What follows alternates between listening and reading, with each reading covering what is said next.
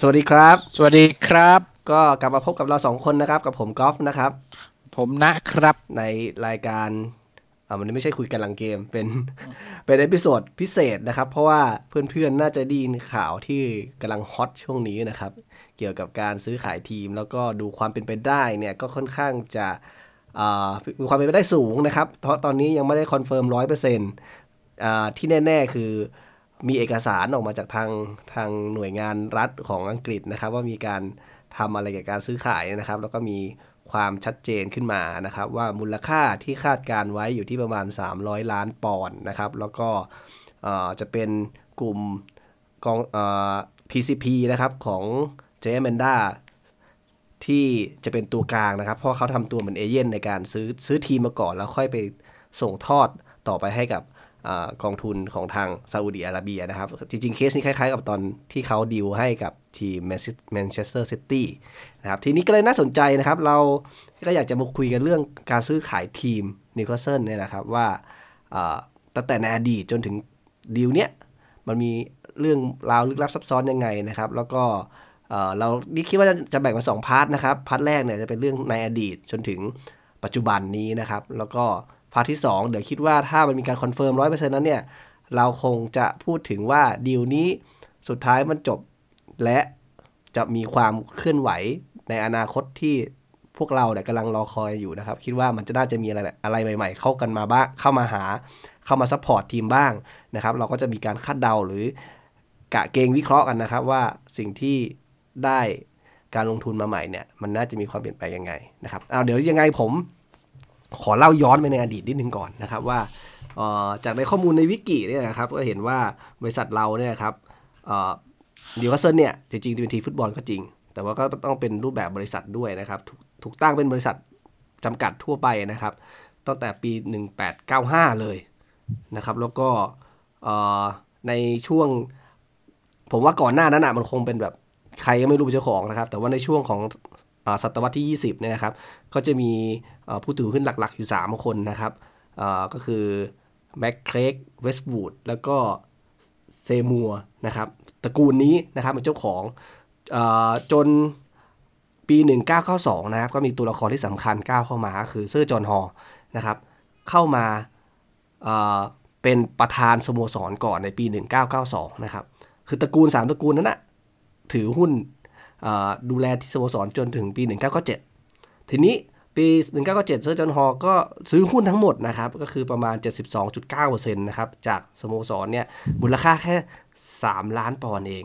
ในปีถูกมาก 1991 นะ ในหนึ่งในปี 1991 นะเขาเขาซื้อ 1991 นะ 3 ล้านปอนด์ แต่ว่าไอ้สามครอบครัวเมื่อกี้อยู่จนถึงปี 1997แล้วคือคงคงทยอยขายหุ้นอะ กลายเป็นผู้ถือหุ้นส่วนน้อยนะครับแล้วทีเนี้ยก็ถามว่าการก้าวมาเข้ามาของเซอร์จอห์นฮอลกับมูลค่า 3 ล้านเนี่ยมันเป็นยังไงนะครับ ผมไปหาข้อมูลมานะครับว่าวิสัยทัศน์ของเซอร์จอห์นฮอลเนี่ยจริงๆเซอร์จอห์นฮอลเนี่ยเป็นนักพัฒนาอสังหาริมทรัพย์ในย่านอีสานของอังกฤษนะครับ ก็มีแบบเหมือนพวกห้างสรรพสินค้าศูนย์การค้าหรือพัฒนา ตึกรามบ้านช่องเพื่อทางทางการพาณิชย์เนี่ยครับแล้วก็เขามีวิสัยทัศน์ว่าเขาอยากจะสร้างนิวคาสเซิลเนี่ยเป็น sport club ไม่ใช่สโมสรฟุตบอลนะ sport club หมายความว่าตัวอย่างเขาเห็นก็คือเหมือนบาร์เซโลนานะครับบาร์เซโลนาเนี่ยคือเอาจริงๆบาร์เซโลนาไม่ได้มีแค่ football club แต่มันจะมีแบบทีมกีฬาอื่นอะวอลเลย์บอลบาสเกตบอลอะไรอย่างเงี้ย อ่าอืมอืมทีนี้ตอนนั้นเนี่ยเซอร์จอห์นฮอลลงทุนที่นิวคาสเซิลไม่ได้ลงทุนแค่ทีมนิวคาสเซิลยูไนเต็ดอย่างเดียว แต่ว่าไปซื้อฮอกกี้น้ำแข็งไอ้อะไรไม่รู้อะบาสเกตบอลอะไรไม่รู้เยอะแยะเลยเยอะแยะไปหมดเอออแล้วก็เหมือนเขาพยายามอยากจะทำให้ไอ้กีฬาเนี่ยมันเป็นอ่าสโมสรเนี่ยเป็นไอคอนิกในเรื่องของกีฬาทั้งหมด ทีนี้จะทำให้เห็นภาพว่าเขาเข้ามาเนี่ยเพื่อพัฒนากีฬานะครับ พัฒนาให้มันเป็นกีฬาที่ เป็นรายได้เป็นธุรกิจนะครับ อาจจะต่างไหมอัชลีนิดนึงนะทีนี้ทีนี้ก็ไปเรื่อยๆ เนี่ย คือพอเข้ามาเนี่ยจริง ๆ ในปี 1992เซอร์จอนฮอเป็นประธานนะประธานสโมสรนะเขาก็สิ่งแรกที่เขาทำก็คือว่าเขาตอนนั้นก็คือเราอยู่ในดิวิชั่น2นะครับเราก็เกือบจะตกมาดิวิชั่น3แล้ว ตอนนั้นยังไม่มีพรีเมียร์ลีก ทีนี้คืออาร์ดิเลสนะครับที่เป็นผู้จัดการทีมเนี่ยที่คือทำทีมรอดตกชั้นแบบฉิวเฉียดเนี่ยเซอร์จอห์นฮอลก็เลยไปทาบทามเควินคีแกนนะครับที่ตอนนั้นน่ะแขวนสตัดไปแล้วนะครับ ตีกอล์ฟอยู่ที่สเปนนะแล้วก็โทรศัพท์แบบชวนกลับมาที่อังกฤษเพื่อมาทำทีมเนี่ยก็ก็ได้มือดีมานะครับ แล้วก็เขาก็ลงทุนนะครับในการซื้อตัวนักเตะหลาย ๆ ตัวเข้ามาในในในช่วงนั้นนะครับ แล้วก็ พัฒนาขึ้นเรื่อยๆ เลื่อนชั้นขึ้นมาได้ขึ้นมาเล่นพรีเมียร์ลีกแล้วก็มาลุ้นแชมป์กับแมนเชสเตอร์ยูไนเต็ดนะครับ แต่ key ที่สำคัญที่สุดที่เซอร์จอห์นฮอลทำเนี่ยก็คือซื้อนักเตะดาราดัง ๆ มาหลายตัวนะครับ ยกตัวอย่างเช่น ถ้าเป็นสมัยก่อนเนี่ยโรเบิร์ตลีอะร็อบลีนี่คือโรเบิร์ตลีถูกไหมเขาซื้อมาด้วยราคา 6 0แสนปอนด์ในสมัยนั้นนะเขาถือว่า ไม่ไม่ถูกนะ ถ้าถ้ามองในแง่ว่ายังอยู่ในดิวิชั่นสองอะเราซื้อมา ถ้ามองว่าเขาซื้อหุ้นมาราคาสามล้านอะแล้วซื้อนักเตะราคาหกแสนนี่ถือว่าแพงมากแต่ว่า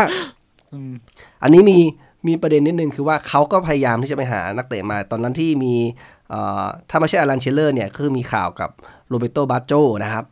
บิน เขาให้ให้ลูกของเขาดักลาดฮอนะครับ บินไปกับเควีคีแกนที่อิตาลีแหละแล้วก็เหมือนจะไปพยายามคอนวินให้บาโจมามาร่วมด้วย แต่ก็พลาดนะครับ แต่สุดท้ายกลายเป็นตัวอลันเชียเรอร์ที่ได้มาแทนครับซึ่งตอนนั้นเนี่ยอ๋อหมายถึงหมายถึงตอนที่จะซื้อเชียเรอร์น่ะเหรอตอนช่วงนั้นเหรอใช่ใช่ก่อนหน้านั้นนะคือพลาดจากบาจโจก็เลยกลายเป็นเชียเรอร์ ทีนี้จะทำให้เห็นว่าเขาเนี่ยวิสัยทัศน์ของเขาคือเออ มันมีตัวอย่างของแบล็กเบิร์นโรเวอร์เหมือนกัน ว่าเขาทุ่มซื้อนะครับนักเตะหลายตัว แล้วก็จริงๆเชียเรอร์ก็ถูกแบล็กเบิร์นซื้อมาจากเซาแธมป์ตันนะตอนนั้น แล้วก็มันทำให้เห็นว่าการลงทุนในการซื้อตัวนักเตะมันประสบความสำเร็จทำให้ทีมสามารถไปไกลได้นะครับเซอร์จันฮอก็เลยเหมือนอัดไม่ยั้งนะครับ ในช่วงนั้นเนี่ยทีมเราถือเป็นเจ้าบุญทุ่มเหมือนกันแบ็กเบิร์นก็ถือว่ามีมีฉายาเป็นเจ้าบุญทุ่มสมัยนั้นเหมือนกันนะครับทีนี้เนี่ย ก็เล่นไปเรื่อยๆนะครับ แล้วก็มันมันมีจุดพลิกผันนะครับทำไมก็ทำไมไมค์แอชลีย์ถึงก้าวเข้ามานะครับ สิ่งที่เกิดขึ้นก็คือว่า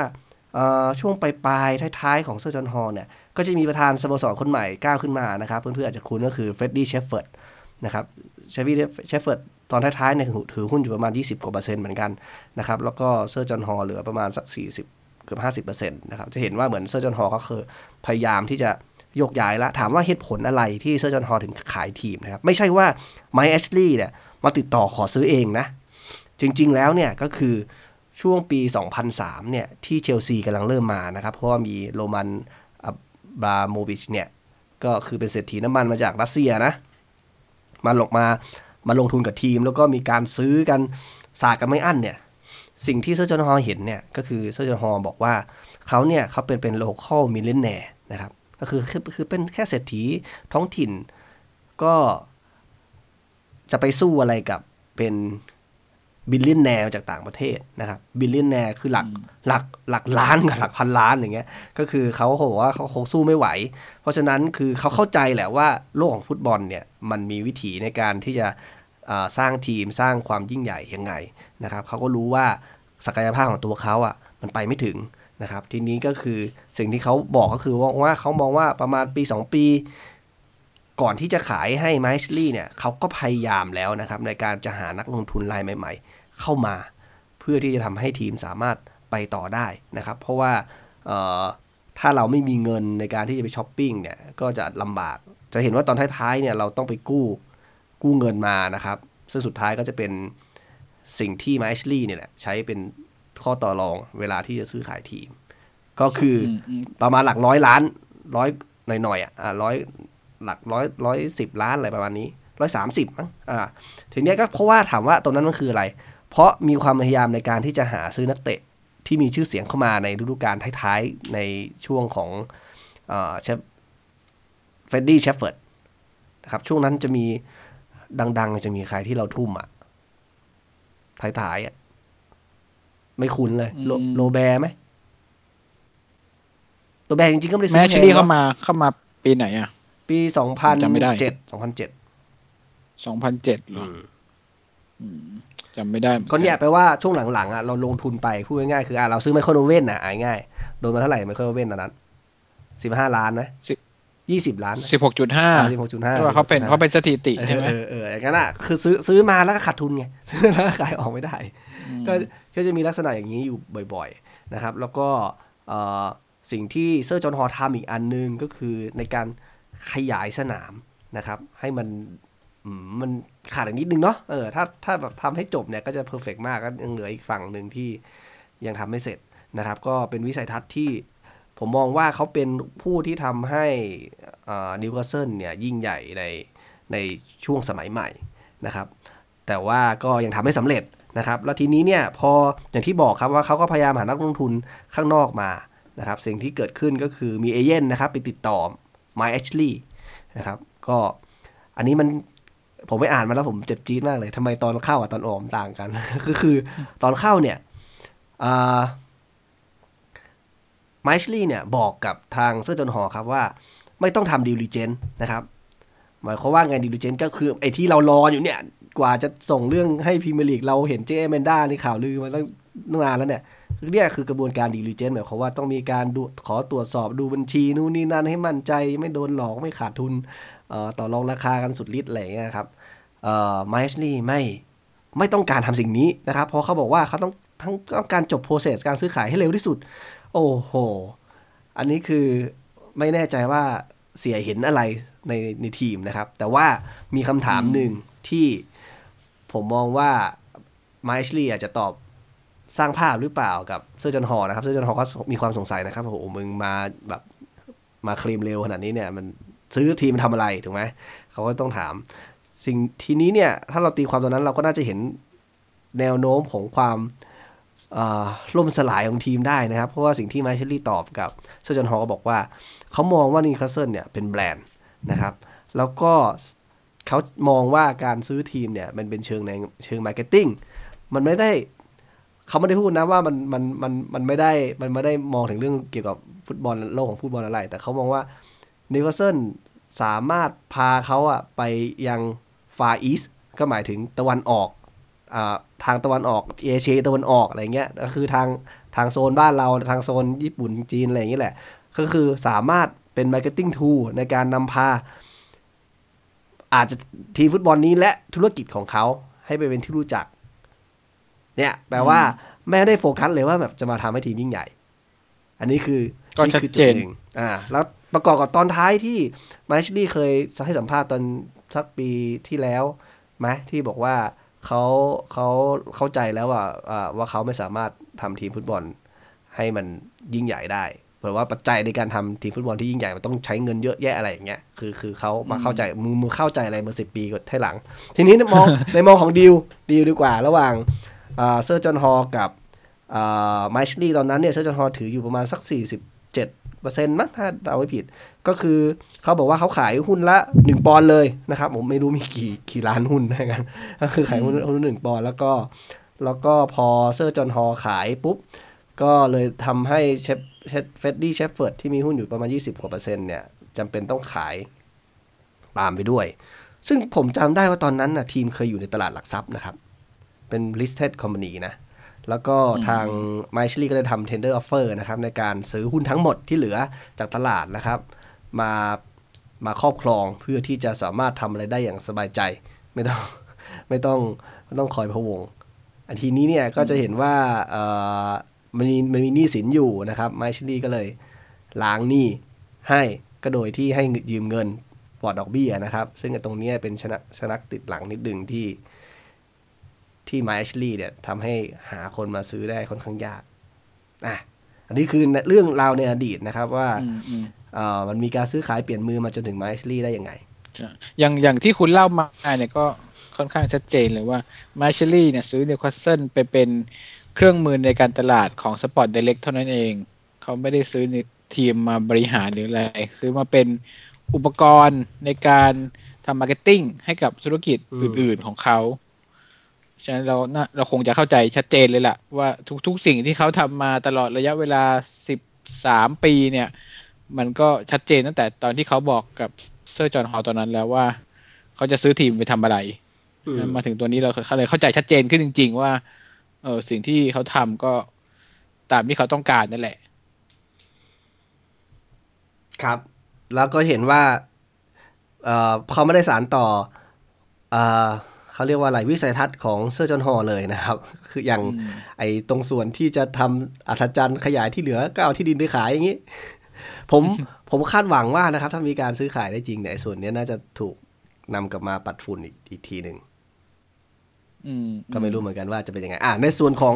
ในสมัยยุคไมชลี่ล่ะ อะคุณนะเรามีโอ้โหผมว่ามันมีความพยายามในการที่จะติดต่อซื้อขายกันเนี่ยพอสมควรนะ มันมีใช่อะไรใช่ยังไงพอบ้างไมพอชลี่เราก็ประกาศขายประกาศแล้วก็เหมือนประกาศแล้วก็เปลี่ยนใจ ประกาศแล้วก็เปลี่ยนใจสองรอบไหม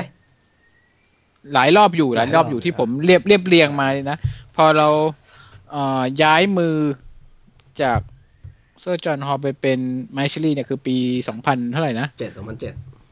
สองพันเจ็ดอืมสองศูนย์ศูนย์เจ็ดเหรอ ใช่ อืมอืมก็เอ่อ ระหว่างนั้นเราก็อยู่เหมือนจะดีว่าตอนแรกๆก็คือมาปมาปลดหนี้ให้เราเขาก็บริหารกันไป ก็ยังไม่มีกระแสแอนตี้อะไรนะ ก็เราก็มีขึ้นขึ้นลงลงเรื่อยๆ จนถ้าจะเรียบเรียงไทม์ไลน์ของการซื้อขายเนี่ยซื้อขายทีมจริง ๆ แล้วเนี่ย หลักๆเลยมันเริ่มมาจากวันที่หนึ่งตุลาสองพันสิบเจ็ด วันนั้นเนี่ยเป็นวันที่นิวคาสเซิลเปิดบ้านแข่งกับลิเวอร์พูลจำได้ไหมที่เราเสมอกันหนึ่งหนึ่งที่เซนต์เจมส์พาร์คแล้วมีบุคคลคนหนึ่งเข้ามาดูเกมในสนามนั้น เดี๋ยวสิ ก็คือรอบคุณคุณข้ามรอบแรกมาได้ไง รอบแรกเนี่ยตอนที่เราตกชั้นรอบแรกที่คีแกนงอนแล้วลาออกแล้วก็สุดท้ายทีมตกชั้นน่ะตอนนั้นคือไมไมชลี่ก็คือปักป้ายขายนะ อ๋อ ที่ไปขายสองร้อยแปดสิบล้านอะไรป่ะจำไม่ได้เอออันนี้จำอันนี้จำอันนั้นผมผมจำผมได้ข้ามว่าไทำลายนั้นมาจำได้ว่ามีการพยายามจะขายไปรอบนึงตอนนั้นทีแต่คือตอนนั้นพมันไม่เลื่มีชั้คนซื้อไงอ่าอ่าคุณก็ต้องบอกอืมด้วยสิใช่ว่าไมชลี่พยายามขายแล้วหนึ่งรอบอ๋อเออตั้งแต่ตอนตกชั้นไปสองใช่พันใช่สองพันเก้านะครับ อืมตอนนั้นมแล้วก็มารอบที่หลักๆของเราเนี่ยก็คือนี่แหละอย่างที่บอกเกมกับลิเวอร์พูลอ่าก็เปิดตัว อามันดาสเตเปอรี่เนี่ยเข้ามาในสารระบบของแฟนนิวคาสเซิลเดี๋ยวเดี๋ยวขอขอขอแอดนิดนึง ไอ้ที่อืมอืมตั้งมาป้ายตั้งป้ายขายรอบแรกอะ ไม่น่าเชื่อเขาเขียนในวิกิมันเขียนนะ บอกว่าเอ่อ asking price เนี่ยก็คือราคาขายเนี่ยอยู่ที่หนึ่งร้อยล้านเอง เฮ้ยเหรอ เออตอนนั้นไม่มีใครมาซื้อวะมันตกชั้นไงแสดงว่าตอนนั้นเขาซื้อไปจากเซอร์จอห์นฮอลร้อยสามสี่เขาขยอมขายขาดทุนเอ้านั่นเนี่ยสิงงไง เออ ไม่น่า อาจจะ อาจจะหนึ่งร้อยล้านเนี่ยอาจจะไม่รวมหนี้อะไรอย่างนี้หรือเปล่า อาจจะเป็นราคาขายเฉยๆ ไม่รู้เหมือนกันอ่าอ่าอ่าอ่าเพราะตอนนั้นมันก็ยังกระแสยังไม่ค่อยเท่าไหร่อืมก็รู้แค่ว่าอยากจะขายอยากจะเปลี่ยนมืออะไรอย่างเงี้ย ผมก็จำไม่ได้ว่าตอนนั้นเริ่มมีกระแสแอนตี้หรือยังนะโอ้แอนตี้แล้วที่หรือตยักงชั้นไม่แอนตี้ตกชั้นแอนตี้เหรอก็ทำก็ไอ้นั่นไงที่เอ่อผู้บริการฟุตบอลใครนะที่เจอจากเชลซีชื่ออะไรนะที่มายุ่ง การซื้อขาย Dennis Wise เหรอ เออชื่อมายุ่งกับเคเควินคีแกนแล้วก็มีปัญหา ผมว่าแฟนก็ยี้พอสมควรนะ แล้วสุดท้ายตกชั้นอีกถูกไหมไม่เราเราเราตกชั้นครั้งแรกเนี่ยคือ คือยุคคือตอนที่เชียร์เลอร์คุมนั่นคือใช่ไหมตอนที่เชียร์เลอร์คุม เชียร์เลอร์มาคุมแทนใครนะอ่าปู่อะไรนะ ปู่โจคินเนียป่ะอ๋อที่เป็นโรคหัวใจเออใช่ ใช่ไหมอืมอ๋อนั่นนั่นก็คือนั่นคือครั้งแรกก็คือคีแกนน่ะ มาคุมตอนช่วงปลายปลายๆฤดูกาลนั้นแทนเอ่อแซมมาราไดซ์ถูกไหมแล้วเสร็จแล้วเนี่ยแซมมาราไดซ์โดนคีแกนมาแทนช่วงปลายฤดูกาลแล้วพอต้นฤดูกาล คีแกนมาได้แป๊บเดียวอะก็คือพอซื้อขายทีมแล้วไม่เป็นไม่ได้ไม่ได้ดั่งใจอะแกลาออกเลยถูกไหมแล้วอืมอืมโอ้โหแบบมีความสุขได้แป๊บเดียว แล้วหลังจากนั้นแล้วเป็นก็คือโจคินเนียร์โจคินเนียร์มาโจคินเนียร์ไปทำไปไม่สบาย สุดท้ายก็มีจอห์นคาร์เวอร์มาชั่วคราวไหมขั้น แล้วเอ้ยไม่ใช่จอห์นคาร์เวอร์สิ ใครอะ ก็คืออ่านั่นอะอาจารย์คริสอาจารย์คริสชั่วคราว แล้วก็ให้อลันเชียร์เลอร์เข้ามาคุม แล้วพออลันเชียร์เลอร์เชียร์เลอร์มาคุมทำตตอกนชั้นท้ายแล้วอ่า ก็เลยให้อ่าอาจารย์คริสฮิวตันเนี่ย คุมตอนช่วงตกชั้น อืมอือืมมอืม แต่ อ๋อ ตอนนั้นก็เริ่มเริ่มมีกระแสแอนตี้เพราะว่าไม่เพราะว่ามาจากคีแกนใช่ไหมที่ว่าใช่ ไม่ทำตามที่ตกลงไว้ตอนที่ดึงเขามาโอ้โหว่าคีแกนได้ก๊อตเลยนะ มันจะมาแตะต้องอย่างนี้ใครพอใจเออจะไม่ให้อำนาจการซื้อขายอะไรแบบนี้ อืม อืมอืมอ๋อ โอเค โอเค แล้วเราก็ขึ้นชั้นมาด้วยฝีมือของอาจารย์คริสยูตัน อ่า แล้วอย่างแล้วเหมือนสพง่าอผ่าเผยด้วยพอพอขึ้นมาแล้วแบบดีแล้วสมัยยุคของอ่าใครนะที่ได้ต่อไปขึ้นเป็นยุคของพาดิวอ่าพาใช่ไหมดิวเนี่ยคือคือบินสูงเนี่ย เสียก็เลยอ่ากระยิมยิ้มย่องไม่ขายละนะตอนนั้นมีช่วงหนึ่งที่บอกไม่ขายละอืมอืมก็เหมือนกับจะประคองตัวในพรีเมียร์ลีกได้แล้วเพราะว่าตอนนั้นที่เราต่อสัญญากับพาดิวไปอืมแปดปี นั่นแหละนั่นแหละเออเออก็เลยเสียก็กะว่าลอยลอยๆตัวแล้วก็เล่นอ่าพรีเมียร์ลีกไปเรื่อยๆเนี่ยแหละจุดพลิกผันพาร์ดิวก็คงรอบสองก็คือ ตกชั้นถูกไหมใช่ก็คือตกชั้นก็คืออ่าตอนนั้นพาร์ดิวก็ย้ายออกไปคริสตัลพาเลซใช่ไหมเราขายกระทั่งผู้จัดการทีมจำได้ ขายอลันพาร์ดิวไปให้คริสตัลพาเลซในราคาห้าล้านปอนด์เออแล้วก็แต่ผมจำไม่ได้แล้วว่าเราดึงใครมาคือเป็นคาร์เวอร์ปะจอห์นคาร์เวอร์ใช่คุมแทนชั่วหรือเปล่าชั่วคราวจนถึงสิ้นฤดูกาลไงเออขัดตาทับไปแทแล้วนก็เอาสตีฟแมคคาเรนเข้ามา อ่า แล้วก็เป็นสตีฟแมคคาเรนเข้ามาแทน แล้วก็ตกชั้นอีกรอบหนึ่งแล้วก็ลาฟา ไม่ลาฟาแล้วก็ตกชั้นแล้วก็ลาฟาใช่ขึ้นมาอะอืมอันนี้เป็นจุดพอเริ่มต้นขเป็องนลาฟาการการปักป้ายขายรอบที่สองนะครับ ซึ่งตอนนั้นใช่เนี่ยตอนแรกตัวบกอกระตุ้นตอนแรกก็บอกอืมสามร้อยล้านปอนด์ถูกไหมแล้วอยู่ราคามันก็กระเถิบขึ้นกระเถิบขึ้นในระหว่างที่มีข่าวต่างใช่ใช่เพราะว่าเอ่อ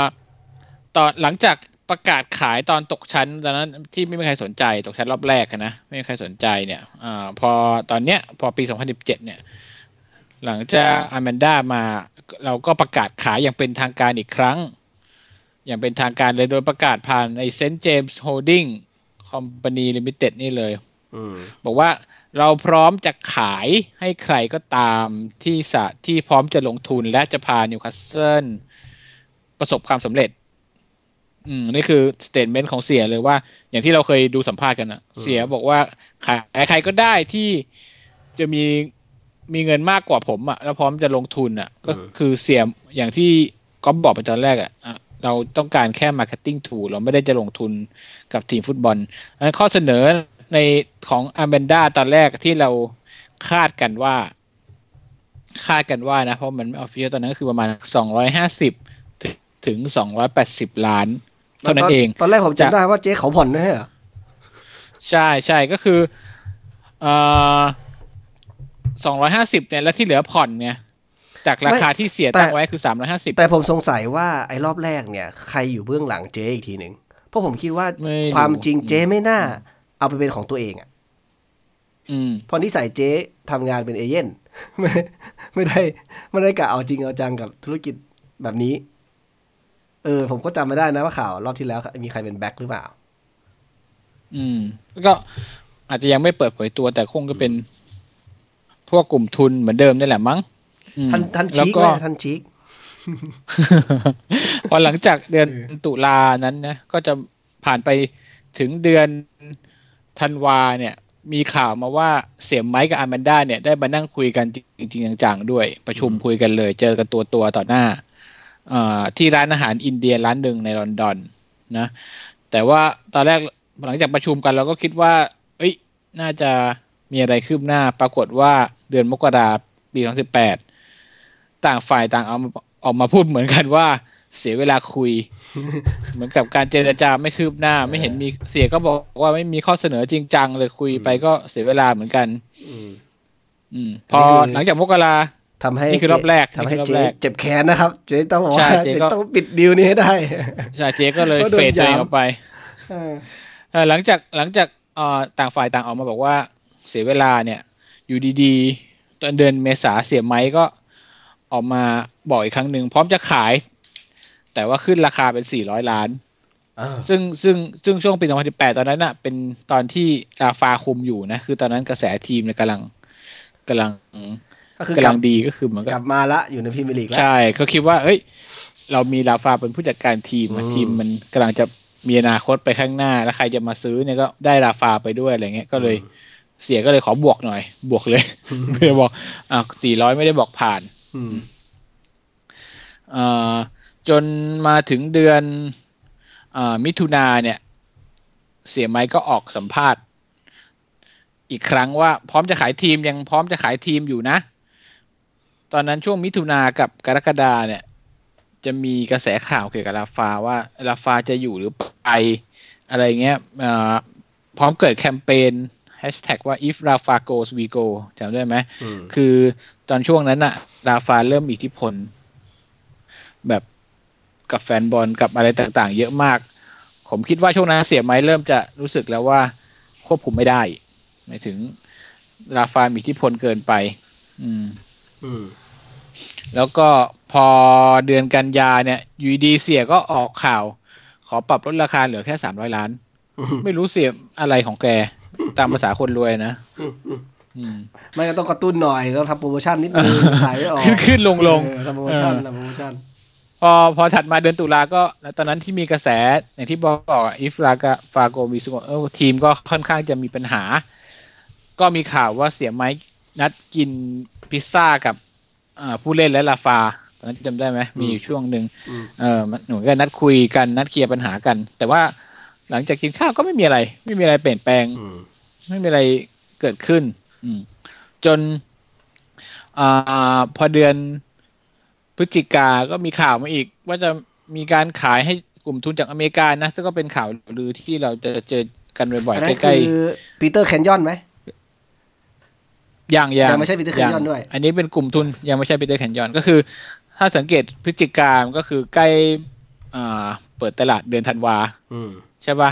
ก็จะเป็นข่าวขายทีมอีกครั้งก่อนจะเปิดตลาดซื้อขายอืมอืมตามสเต็ปอืมเสร็จแล้วปีเตอร์เคนยอนเนี่ยจะมาช่วงปี2019เลย ที่โหออกข่าวใหญ่โตอืมมีทำโบชงโบรชัวร์ก็คือจริงจัง ใช่ใช่คือตอนนั้นน่ะเป็นปีเตอร์เคนยอนกับอ่า กลุ่มทุน GACP อืมไอ้กลุ่มทุนเนี้ยที่ตอนนั้นเป็นเป็นส่วนหนึ่งของเจ้าของทีมบอกโดที่ส่งโบรชัวร์ออกมาที่เราดูดูๆกันนั่นแหละอืมอืมซึ่งโบรชัวร์ก็โคตรจะมั่วเลยด้วย ข้อมูลก็มั่วมาก อืม เหมือนขายคลับเฮาส์เลยอะโบรชัวร์มึงแล้วทำขายข่าวอย่างเดียวมีเลยข้อมูล เออมีแถมมีราคาออกมาด้วยว่า ข้อเสนอแบบกระจอกงอกง่อยมากก็คือ พร้อมจะดาวน์และผ่อน คือจะดาวร้อยี่สิบห้าล้านแล้วจะผ่อนอีกร้อยเจ็ดสิบห้าภายในสามปีเออคือแบบ โอ้โห ดูถูก ดูถูกคุณไมค์แอชลีย์มากในราคานี้ ซึ่งอ่าในในปีเดียวกันนั้นนะ2019เนี่ย ช่วงธันวา ปีเตอร์เคนยอนถึงกับเขียนจดหมายออกมาเลยนะอ่าแล้วสื่อก็เอาจดหมายนี้มามากระจายด้วยนะ เขียนจดหมายถึงไมค์แอชลีย์ด้วยนะบอกว่าเขาบอกว่าประมาณว่า เออเป็นช่วงคริสต์มาส เขาเขียน greeting ไมค์แอชลีย์เขาก็หวังว่าการเจรจาของเราจะสำเร็จโดยเร็วโอ้โหตอนนั้นเราก็ตื่นเต้นเลย เพราะไม่เคยเจออะไรแบบนี้ใช่ไหมเขียนจดหมายออกสื่อ อืม แต่สุดท้ายก็ทุกอย่างก็เงียบหายไปเหมือนเดิม อืม จนมาถึงปีนี้ เราก็เดี๋ยวแล้วมีมีข่าวลือกลุ่มอื่นด้วย อย่างกลุ่มอ่า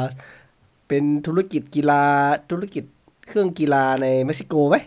อ๋อเออใช่เม็กซิโกอะไรสักอย่างช่วงไหนนะอันนั้นปีช่วงใกล้ช่วงไหใกล้ๆกันอะมาหลังๆไล่ๆแถวๆนี้ใช่ไหมอืไล่ๆกันอะอืมเขาเหมือนกับพอ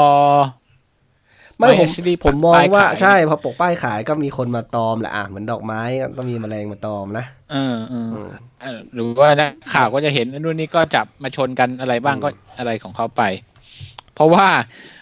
มีข่าวแทบจะทุกวงการแม้กระทั่งกับคิมคาร์เดเชียนเราก็ยังมีข่าวว่าจะซื้อซื้อทีมแล้วก็เซินมันอะไรนะนะซึ่งนักมวยนักมวย ใช่ฟลอยด์เอเมย์เวทเธอร์เออก็มี Mayweather คือช่วงกุมภามีข่าวกับคิมคาร์เดเชียน ช่วงมีนา มีข่าวกับฟลอยด์เมเวเตอร์ ซึ่งแบบอะไรอะไรอืมซึ่งอ่าจนไปถึงครั้งล่าสุดนี่แหละ เดี๋ยวเดี๋ยวเดี๋ยวก็คือก่อนดีมีเซเยสก่อนมีเซเยสมาหากราบมีเซเยสคุณมีดีเทลไหม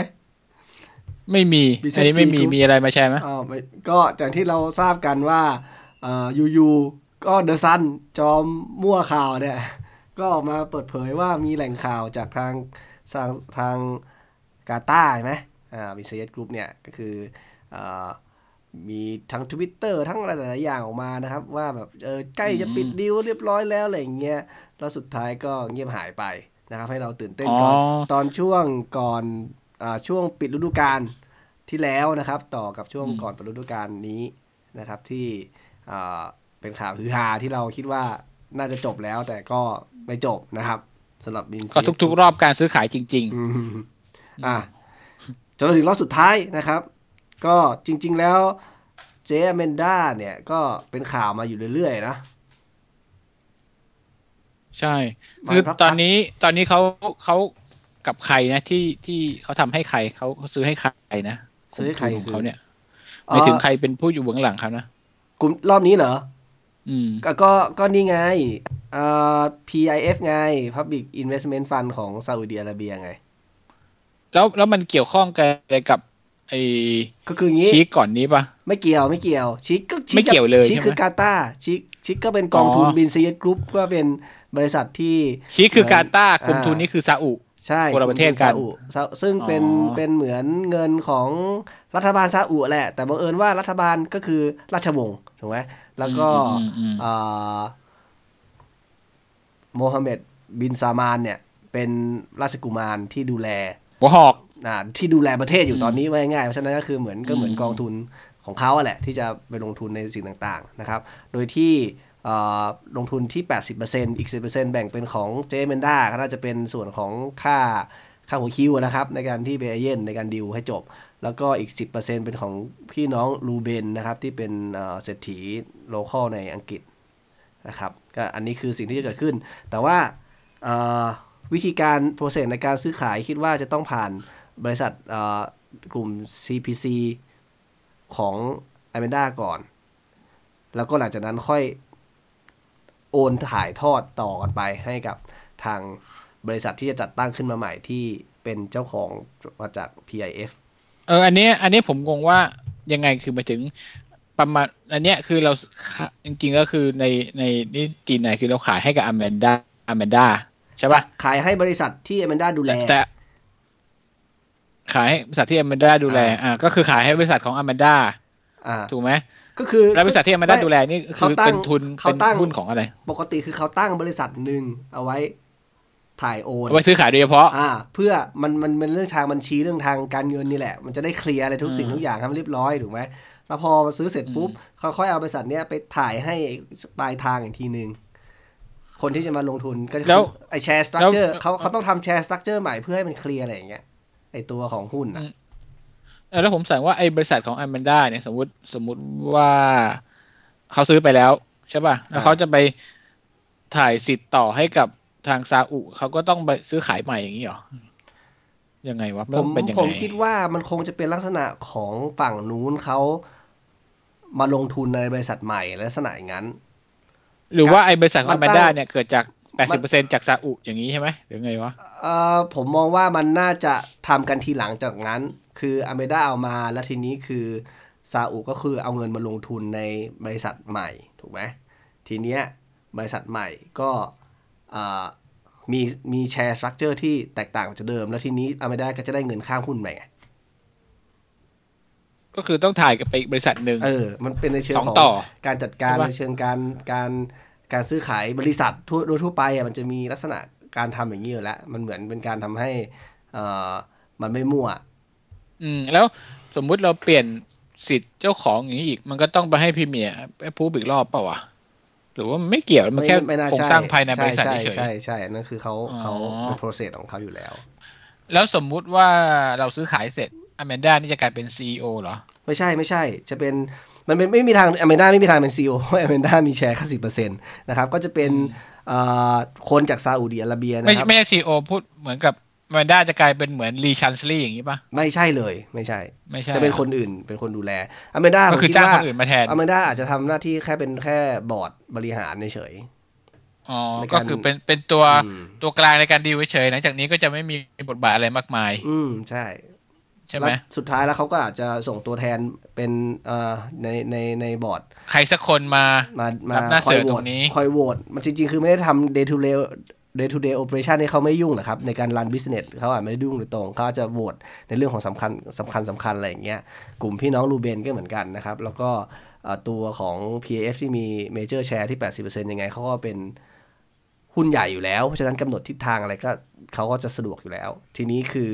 อเมนดาจะมองว่าในอนาคตถ้าสมมุติว่า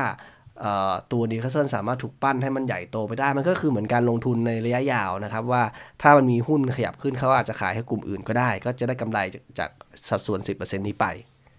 เพราะจริงๆอเมนดาก็คือเป็นนักลงทุนในในในวงการการเงินอยู่แล้วนะครับ เขาก็จะสามารถนี่แหละก็คือหวังตัว capital gain นะครับ จากราคาหุ้นที่เพิ่มขึ้น มูลค่าของกิจการที่เพิ่มขึ้น ผมมองอย่างนี้นะครับ ทีนี้ก็คืออ ก็คือถ้าสมมติว่าสามารถทำให้นิวคาสเซิลโตจาก 300 ล้านเป็นพันล้านได้อย่างเงี้ยก็โอ้โหกำไรเท่าไหร่แล้วถูกไหมสิบเปอร์เซ็นต์เนี่ย อืม อืมก็คือลักษณะอย่างนั้น อืมอืมผมยังดูสงสัยอยู่ว่าเออตำแหน่งของลีชาร์นลีย์เนี่ย ตอนนี้เขาเป็นเป็น MD ใช่ เป็น MD ของทีมอยู่ แสดงว่าตำแหน่งเนี้ยหลังจากสมมุติว่าเปลี่ยนมือแล้วตำแหน่งนี้ก็จะรอดูว่าจะอยู่จะไปผมไปชัวร์ครับแล้วคงคงจะไปอยู่อยู่แล้วชัวร์เออไปชัวร์ก็คือร์จะต้องหาคนสักคนมาอืม ทำหน้าที่เป็น MD ตรงนี้แทนอืมอะไรอย่างนี้ใช่ไหมใช่อ๋อไปเอ๊ะชัวร์อย่างแมนซิตี้อย่างเงี้ย MD เขาคือใครนะ อยากรู้จังจำไม่ได้ละ แต่อย่างเคสเป็นเคสอย่างปีเตอร์เคนยอนเนี่ย เคยเป็นนี่แหละเออเออเขาเป็นมัอย่างที่เชลซีใช่ไหมมันแล้วมันแล้วแต่ที่บางที่ก็เรียก CEO บางที่ก็เรียก MD นะ มันแล้วแล้วแต่ structure แต่จริงๆ ก็คือคนที่ดูแลเอ่อการ run ธุรกิจโดยภาพรวมที่ ที่ทำงานโดยทั่วไปเนี่ยก็คืออย่างนี้แหละปีเตอร์เคนยอนเคยทำที่เชลซีแล้วก็ไปทำที่แมนยูด้วยอืมอืมเพราะฉะนั้นมันก็จะมีอืมพูดง่ายๆก็คือเหมือนเราจ้างพนักงานเราเป็นเจ้าของกิจการน่ะ ถ้าเราต้องการมือปืนรับจ้างที่มีความรู้ก็ต้องเอาคนที่อยู่ในวงการระดับหนึ่งถูกไหมอยู่ๆจะไปเอาใครก็ไม่รู้มาเนี่ย ก็อาจจะจะยากนิดหนึ่ง คือซาอุอืมเขาอาจจะอย่างส่งส่งมาเป็นนั่งคนเป็นประธานถูกไหมเป็นประธานนะเหมือนอะเหมือนไมค์ชี่ปัจจุบันเนี่ยก็อาจจะนั่งเป็นประธานเอ่อพี่ผมว่าท่านมกุฎราชกุมารคงไม่มายุ่งเองอยู่แล้วแหละค่ะแล้วก็ต้องมีคนจากซาอุมาทีนี้ไอคนที่ดูแลบริหารจัดการโดยทั่วไปเนี่ย จะเป็นใครเนี่ยคงอีกเรื่อง อืมอืมเพราะอย่างผมไปดูของแมนซิตตัวตัวแชร์แมนเนี่ยเขาก็ใช้เอามูบารัก ซึ่งก็ไม่ใช่ตัว ไม่ใช่ชื่อของตัวอืมชิกมันซูอืมเออส่วนตัวเขาใช้เขาใช้เป็น CEO เขาไม่ได้ใช้เป็น managing director CEO อืมเขาก็ชื่อคือเฟอร์รันโซเรียโนแล้วมันคือใครก็คือนั่นดิก็ไม่ได้เป็นคนชื่อดังอะไรก็คนเออคนบริหาร เขาอาจจะดังในวงการเขาก็ได้ ในวงการบริหารอืมกิจการฟุตบอลเนี่ยอ่าก็ต้องเป็นลักษณะอย่างนั้น แต่จำได้ว่าตอนแรกที่ไมค์แอชลีย์เข้ามาเนี่ยนะครับ เขาส่งคนชื่อคริสมอร์ตนะครับ ถ้าคุณคุณชื่อนี้เนี่ย มาเป็น chairman อืมมันมันไม่แต่ผมไม่แน่ใจว่ามันเลเวลเดียวกันกับเอ่อตัวอะคนปัจจุบันชื่ออะไรนะลีชาร์นลีย์เออลีชาร์นลีย์เนี่ยคยรับมันมัน level เดียวกันหรือเปล่า แต่ว่าคริสมอร์ตเนี่ยเป็นทนายความนะครับในสมัยนั้น ผมคิดว่าน่าจะน่าจะตั้งมาเพื่อจัดการเรื่องการเอ่อซื้อขายให้มันเสร็จๆนะครับ แล้วค่อย transfer ให้คนอื่น แต่ว่าแต่ที่น่าสนสนใจก็คือ ก็ไม่แน่นะ ลีชาร์นลีย์อาจจะได้อยู่ก็ได้เพราะจริงๆลีชาร์นลีย์นี่คือไต่เต้ามาจากทีม staff ของนิวคาสเซิลตั้งแต่แรกอะนะคือเขาอยู่กับทีมมานานเหมือนกัน อืมคือริชาร์ดลีเนี่ยคือมาแทนที่ก่อนหน้านี้ก่อนเขาคือเดริกแลมเบียสอืมคือเออแต่ซึ่งแต่ตอนแต่ริสองชาร์แต่ดสอลีงมารับตำแหน่งนี้มีคริสมอสกับแลมเบียสเนี่ย เป็นเด็กของไมชลีอ๋ออ่าแต่ลูกหม้อลูกหม้ออ่าแต่อันเนี้ยเขาเป็น คนที่ทำงานกับนิวคาสเซิลในตำแหน่งอื่นๆน่ะ มานานก่อนอันนี้หาเป็นแล้วถูลูกหม้อของโปรนิวโมคาทสเซิลขึ้นมาอ่าถูกโปรโมทขึ้นมาเออแต่ลูกหม้อก็ก็ได้ครับผมดีครับนายอืมอืมนะตอนเจ้านายว่าผมไปดูตอนเขารับตำแหน่ง เขาอายุแค่สามสิบหกเองอะลีชาร์นลีย์อืมโอ้โหถือว่าหน้าที่ที่ยิ่งใหญ่มาพร้อมกับความรับที่ใหญ่ยิ่งจริงๆอายุสามหกแต่ต้องมามา run บริหารทีมนิวคาสเซิลแล้วถือว่าก็ถ้ามองอีกมุมหนึ่งถือว่า เฮ้ยแสดงว่ามีฝีมือนะเพ ราะว่าอืมคนอย่างไมค์แอชลีย์ เชื่อใจแต่งตั้งให้ดูแลเอ่ออะไรใหญ่ขนาดนี้แล้วเงินหมุนขนาดนี้แสดงว่าคงต้องมีอะไรบ้างแหละ อาจจะเป็นสิ่งที่เราไม่เห็น อืมอย่างครั้งที่แล้วที่ผมบอกคุณอะว่าที่คุณสงสัยว่า เฮ้ย มันยื่นเรื่องให้พรีเมียร์ลีก ก่อนที่มันซื้อขายจบได้เลยเห็นไหมก็คือมันเป็นการแจ้งให้ทราบก่อนเพื่อที่จะดำเนินโปรเซสอื่นๆต่อไปนะครับตอนนี้ในเชิงของเอกสารในเชิงของกฎหมายเขาก็รันกันอยู่ แล้วก็ผมมองว่ามันก็น่าจะต้องใช้เวลาอีกนิดนึงนะครับ แต่ว่าออตอนนี้พูดถึงถึงเรื่อง Director Test กันแล้วเนี่ย หมายความว่าในตรงส่วนตรงนั้นน่ะก็น่าจะผ่านเขาเรียกความเห็นชอบในแง่ของเชิงการซื้อขายในเชิงธุรกรรมอะระดับหนึ่งละ มันถึงมันถึงไปที่ที่ Director Test ต่อ ก็คืออันดับใช่หนึ่ป่ะงมันคืต้อองต้องอันดับตกราหนึ่งคาตกลงราคากันแล้วอันอันดับหนึ่งเนี่ย ก็คือเอ่อมีการซื้อขายกันได้จริงๆไหมนะครับ อันนี้พิมพ์ลีกก็จะเพื่อเช็คนะครับ ส่วน 2 คือเอ่อ director test เนี่ย มันก้ากึ่งกับอันแรกด้วยก็คืออันหนึ่งคือในในเชิงในเชิงของประวัติส่วนตัวนะครับ ความน่าเชื่อถือต่างๆ และรวมถึงความสามารถในการที่จะเป็นเจ้าของทีมได้จริงๆไหม นะครับไอ้ส่วนแรกก็คือเช่น มีประวัติอาชญากรรมไหมมีอาจจะเป็นมาเฟียอยู่ที่ต่างประเทศหรือเปล่า หรือว่าเป็นผู้นำเผด็จการกดขี่ประชาชนแล้วมันจะเอาเงินมาลงทุนอะไรเงี้ยเขาก็อาจจะมาให้มาให้ซื้อนะครับ หรือว่าอาจจะดูแล้ว มึงซื้อมาแล้วก็เอาทีมมาเขาเรียกไงพาทีมไปต่อไม่ได้จริง ๆ หรอกแบบไม่มีความรู้บริหารหาอะไรไม่เป็นเลยอะไรเงี้ย พรีเมียร์ลีกก็อาจจะถ้ามันออกแนวโน้มเหมือนกันเนี่ยเขาบอกมึงมานักมึงนักลงทุนซื้อซื้อไว้ก็แช่แข็งเนี้ยเขาก็อาจจะไม่ให้ซื้อเหมือนกัน เพราะว่าเขามองภาพรวมว่าถ้าทีมที่มีศักยภาพแล้วแทนที่แบบจะช่วยทำให้ภาพรวมของพรีเมียร์ลีกมันคึกคักขึ้นเนี่ยกลายเป็น drop ลงไปเนี่ยเขาก็อาจจะไม่ไม่ยอม แต่ผมว่ามองว่าเคสเนี้ยน่าจะน้อยนะครับ เพราะว่ามันโดนสกรีนตั้งแต่คุณมีตังมาซื้อทีมหรือยังแต่ผมก็มองว่าเขาอาจจะดูซอสออฟฟันเหมือนกันว่า คุณกู้มาป่ะถูกไหม ว่าอืมผมว่าไม่รู้ว่าเป็นเครดิตดีที่ไหนไม่รู้อะแต่แบบไม่ได้มีความมั่งคั่งส่วนตัวอะไรเงี้ยแต่ไปก็หวังว่าเราต้องหาแบฝางกค์มาได้อะไรอย่างงี้ฝากไข่ไว้กับ เออเอ่อทาง EPL ว่าช่วยตรวจสอบหน่อย โอ้แต่ระดับอย่าพาแต่ทีมระดับกูชิบหายไปกว่านี้ PIF นี่ผมมองว่ามันไม่มี ผมผมว่ามันมีประเด็นพวกนั้นครับ แต่มันจะมีประเด็นหนึ่งอืมที่หลาย ๆ คนเคยได้ยินข่าวมาก่อนหน้านั้นก็คือเรื่องของเอ่อถ้าจะพูดถึงเชิงของการทำผิดกฎหมายอะไรอย่างเงี้ยก็จะมีที่หมินเมย์อยู่อันหนึ่งก็คือว่า บังเอิญว่า b in Sport ที่เราได้ยินนะครับ ก็คือเราเราเราดู FA ครับผ่าน b in Sport ในที่ผ่านมาเนี่ย ก็คือเป็นบริษัทที่ถือหุ้นนะครับ โดยเนี่ยแหละครับ กองทุนต่างๆ ของซาอุดีอาระเบียนี่แหละนะครับก็คือพูดง่ายๆคือเป็นเป็นเป็นบริษัทสัญชาติซาอุแล้วบังเอิญว่าเขาได้ลิขสิทธิ์พรีเมียร์ลีกไป ถูกไหมเขาอาจจะในโซนนั้นนะ ในโซนนั้น แล้วเหมือน ไม่แน่ใจว่าแบบปล่อยปละละเลยไม่ไม่ไม่ดูแลอะไรสักอย่างหนึ่งทำให้มันมีการละเมิดลิขสิทธิ์เกิดขึ้นอะ ที่อ๋อทางดูแลนู้นลิขสิทธิ์ที่ซื้อไปไม่ดี เอออะไรอย่างเงี้ยเขาเลยบอกว่ามีส่วนร่วมอืมกับการละเมิดลิขสิทธิ์ของพรีเมียร์ลีกแถวนั้นอ้าวซวยอีก ก็คือ อันนี้มีคือมีข่าวเหมือนเขาเขียนกันแบบ วิเคราะห์กันนะครับ ว่าแบบถ้าจะมีความเสี่ยงกัน ตั้งแต่ที่ก็คงจะเป็นเรื่องนี้ อ่า มีข่าวลือตั้งใช่ไหมแต่แรก ๆ ว่าอ่า PAF สนใจนะครับก็เลยเขาจะเขาจะบอกว่าถ้าจะไม่ผ่านก็จะน่ากลัวต้องจุดตรงจุดนี้ แต่ผมมองว่า อืมเล็กน้อยมากอืมมันไม่ได้แบบใหญ่โตอะไรขนาดนั้น ผมมองว่าพรีเมียร์ลีกไม่น่าจะโหดขนาดนั้นนะครับ แล้วก็อาจจะไม่ได้เชื่อมโยงโดยตรงด้วย มันอาจจะบอกว่าก็รัฐบาลซาอุไม่สนใจดูแลมันเกี่ยวอะไรกับ PAF วะอืมอืมเอออาจจะอาจจะมองโลกในแง่ร้ายไปนะครับก็คิดว่าอาจจะไม่ได้ขนาดนั้น เนาะอะคุณมีแสดงว่าะไรกตอนเนี้ย ตอนเนี้ยคือคือเดียวกันเดียวกันระหว่างคนซื้อคนขายเนี่ยมันจบแล้วปะในมุมมองของคุณที่คุณรู้เนี่ยเอคุณออยู่ผมแวดมวองงว่านี้เนี่ยน่าจะอย่างใกล้นี้ปะจบแล้วแหละ เพราะว่าไอ้ตัวเอกสารที่ออกมาตอนนั้นเนี่ยมันก็ confirm ได้ระดับหนึ่งอะนะอืม อืมผมมันก่อนเห็นเอกสารเกี่ยวกับเรื่อง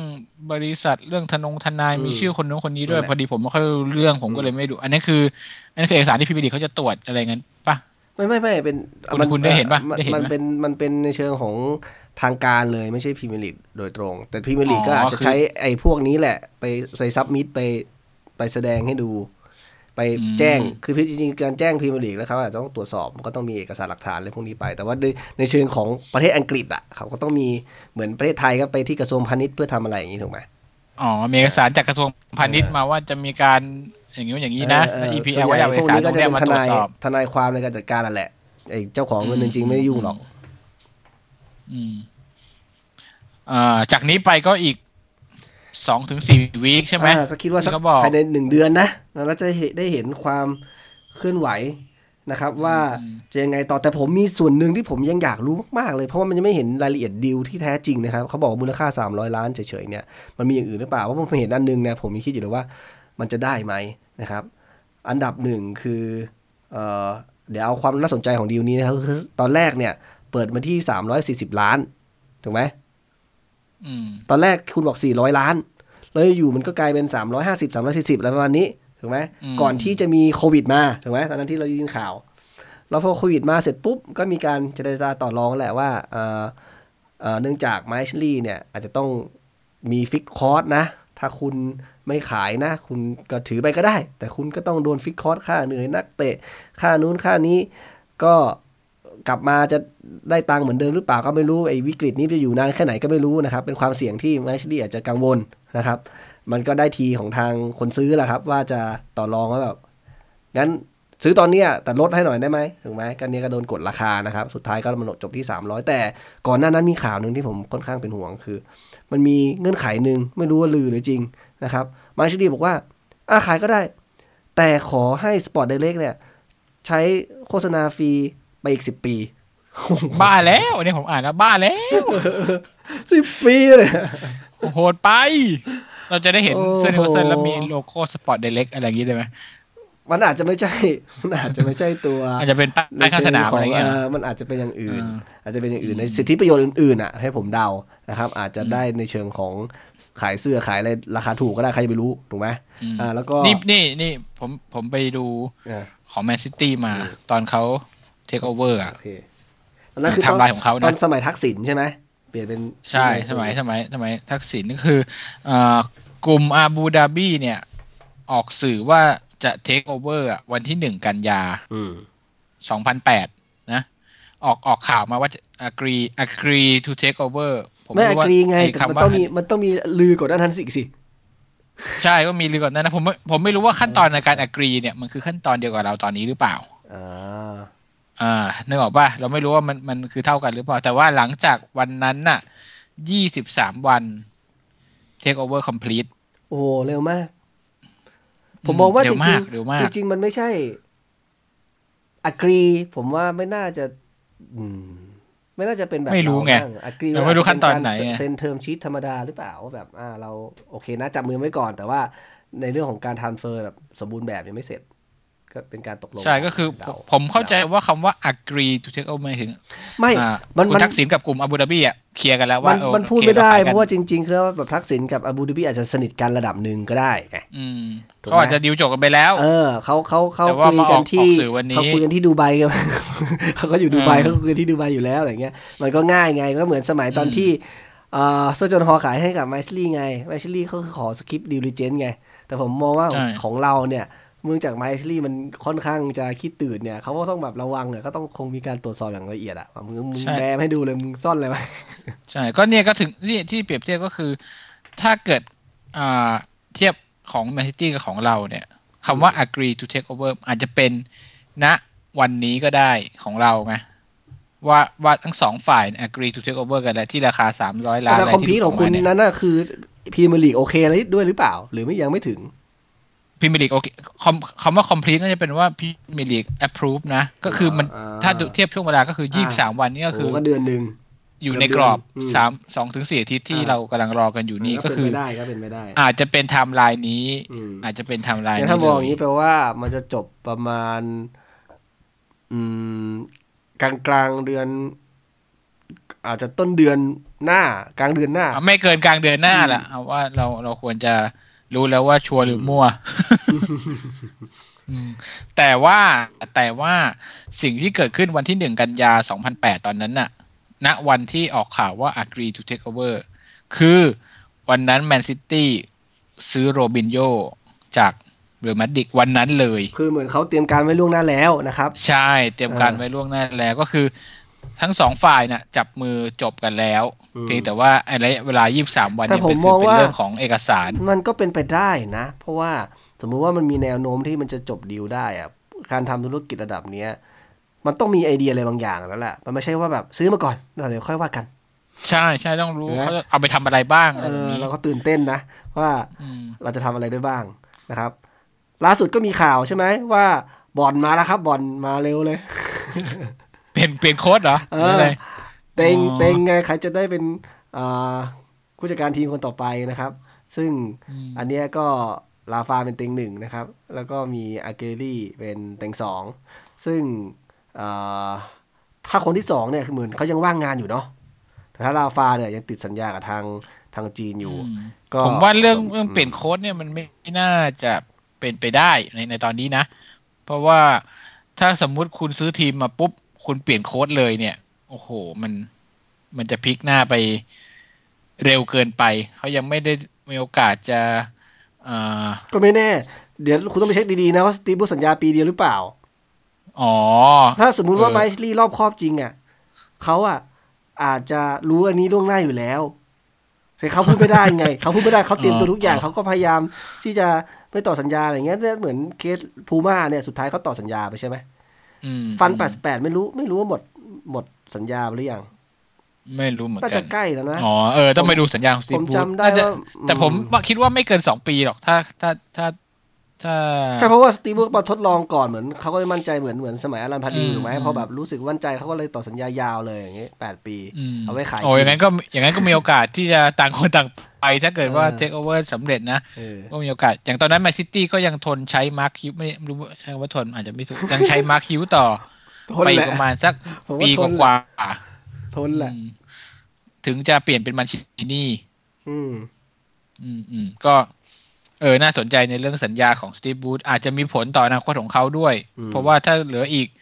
ถ้าทำไว้สองปีเนี่ย ปีนี้ก็คือหนึ่งปีใช่ไหมอืมถ้าเหลืออีกปีเดียวเนี่ย ผมว่ามีโอกาสที่เขาจะไปแหละไม่เขาอาจจะสัญญาแค่ปีเดียวด้วยด้วยหรือเปล่า โอ้ถ้าปีเดียวนี่ก็รักบูธไปแน่นอน อืมอืมเอออะอะเราก็ต้องมารอดูกันแหละว่ามันจะออกไปทางหน้าไหน อืม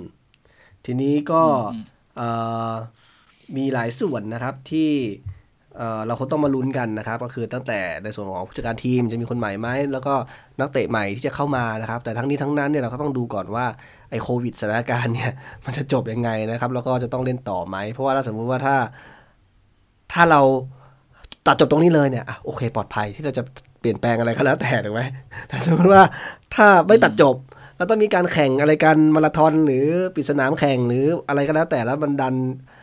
แต่โอกาสน้อยนะ เพราะคุณคิดว่าจังหวะนี้เนี่ยเรามีประมาณสามสิบเก้าหรือสี่สิบคะแนนแล้วใช่ไหมล่าสุดเนี่ย มันน่าใช่จะผมโอสำกาหรัสบทีมตกเราชั้นนะผเนี่ยมว่าจะไม่แบน่าบไหนตกมันไม่แล้วมีใช่ผไหมลแล้วล่ะไม่ตกชั้นแล้วอืมแน่นอนใช่ไหมอะอืมเพราะฉะนั้นก็เราเราก็คงไม่ได้ซีเรียสนะครับถ้าจะมีการเปลี่ยนแปลงผมว่าก็โอเคนะ ได้เหมาะแล้วตอนเนี้ย ตอนนี้เหมือนสุญญากาศ อ๋อ ไม่ใช่นะนี่ผมกลับไปย้อนข่าวดูนะครับ ก็คือนิวคาสเซิลได้คอนเฟิร์มในการแอปพอยให้สตีบูธเป็นนิว m ม n เจอร์เนี่ย ด้วยสัญญา3ปี โอ้แสดงว่าอาจจะต้องเจอกับเอ่อเอลบรูซไปอีก เดี๋ยวเดี๋ยวเออเหรอ